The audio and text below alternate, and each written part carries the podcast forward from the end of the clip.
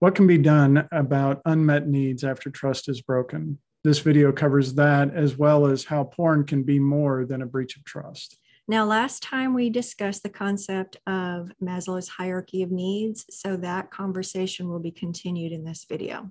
Let's begin. The thing I find interesting when we start messing with the lowest two, the uh, the basic core needs to stay alive, food, shelter, you know, air, that sort of thing, and the second level safety, when those start getting messed with, that's when you start finding PTSD. If there's long stretches, if there's uh, huge, you know, breaches of safety, or you know, somebody uh, had a life-threatening near-death experience, that sort of thing. That's that can set up some PTSD. And the thing I find interesting is guys will camp like level three and a half and above, where they're like, I'm not getting what I want when I want it. I'm not getting respect from you. You know, you give me those things first. You give me whatever love, attention that I want, and then I will help you feel safe. You know, so he's up here going, well, she's not giving me all of these things. And she's down here, you know, twitching, going, I'm barely getting by, yeah. you know, because I don't feel safe. That's the kind of relationship we typically see. Not all of them are like that, but and not all guys say that. Some guys, you know, can step outside of of their their needs and wants. And I mean, I think they live it even if they don't say it in that like ugly way, where it's not so selfish overtly. I think it's sort of like accident. This is like one of the blind spots that like, you know, we talk about is they want to connect. They're, they're just like, why won't you lighten up? Just come and have fun and like be a person with me like we used to. Like, why are you doing this?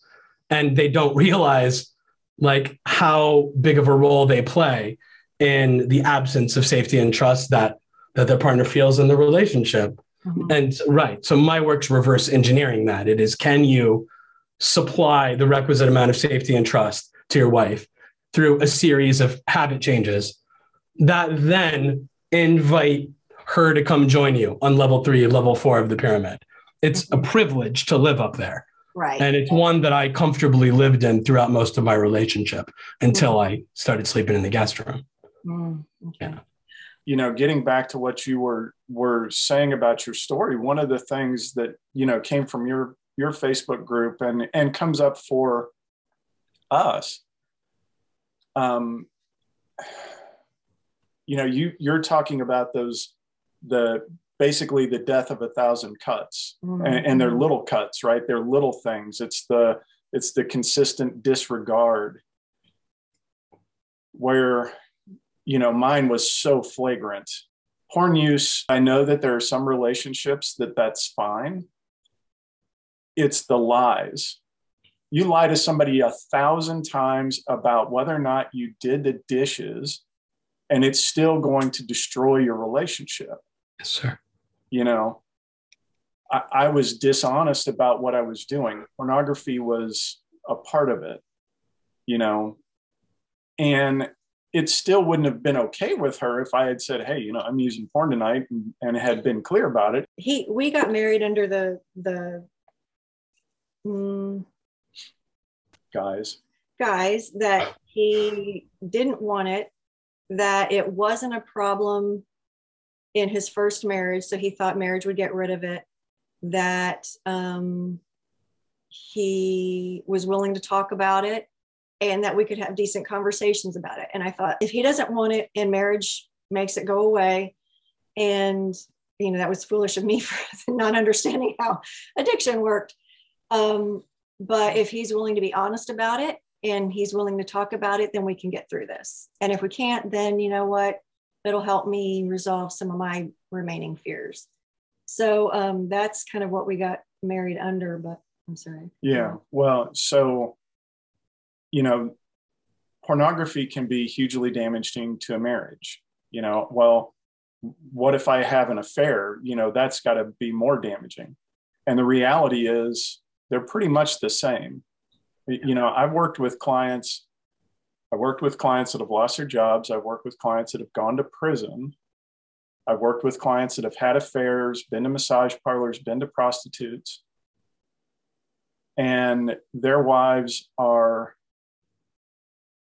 really not any more or less hurt than the wives whose it's just pornography. I want to be a little bit more clear. And what we've seen is the wives of the husbands who have visited uh, prostitutes are not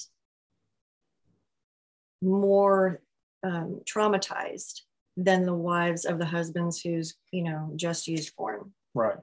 But one thing i do want to say because the the first thing on your list was pornography use in marriage as a breach of trust like that was what your um, facebook group had as a thing that they wanted absolutely covered. I do want to say, yes, absolutely, it can be a breach of trust, especially if there wasn't that agreement going into it. Husbands, you need to understand wives do see this as okay, I'm no longer the leading lady in my own life. I'm no longer the leading lady in my own uh, marriage. My husband would rather pursue other women versus pursuing online content on how to be a better husband. Yes, it breaks trust to the point where one of the top top neuroscientists in the land, Dr. Uh, I think his name is Daniel Amen. It's either Daniel or Joseph. I always get him mixed up. I think it's Daniel. He took one look at the data that these two psychologists that were working with betrayed partners uh, brought to him. He took one look at that data and said, that's PTSD. So, and then I've heard four counselors say what they see is anywhere between 70 and 98% of the women who come to them whose husbands are involved in pornography um, have clinical signs of PTSD. So not only is it a betrayal of trust, a breach of trust, it, um, it's one so devastating that it can cause no joke PTSD. And that's what I help to heal in yeah. in the wives that come to us. So. And I do want to follow that with one one quick comment. Um, none of us are doctors. None of us are therapists. We are people that live through our own story. We help through our own story. There may be need for you to have mm-hmm.